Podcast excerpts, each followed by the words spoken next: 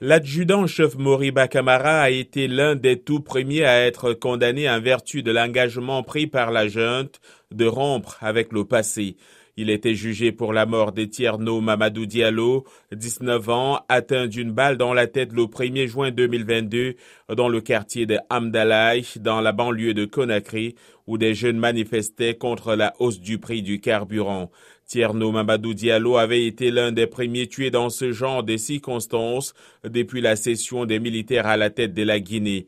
Les défenseurs des droits humains dénoncent depuis longtemps l'usage excessif de la force par les gendarmes et les policiers et l'impunité dont ils jouissent selon eux dans un pays coutumier des violences politiques. Des dizaines de personnes ont été tuées ces dernières années lors de journées de protestation. La junte, qui a pris le pouvoir en 2021, a promis de faire changer les choses.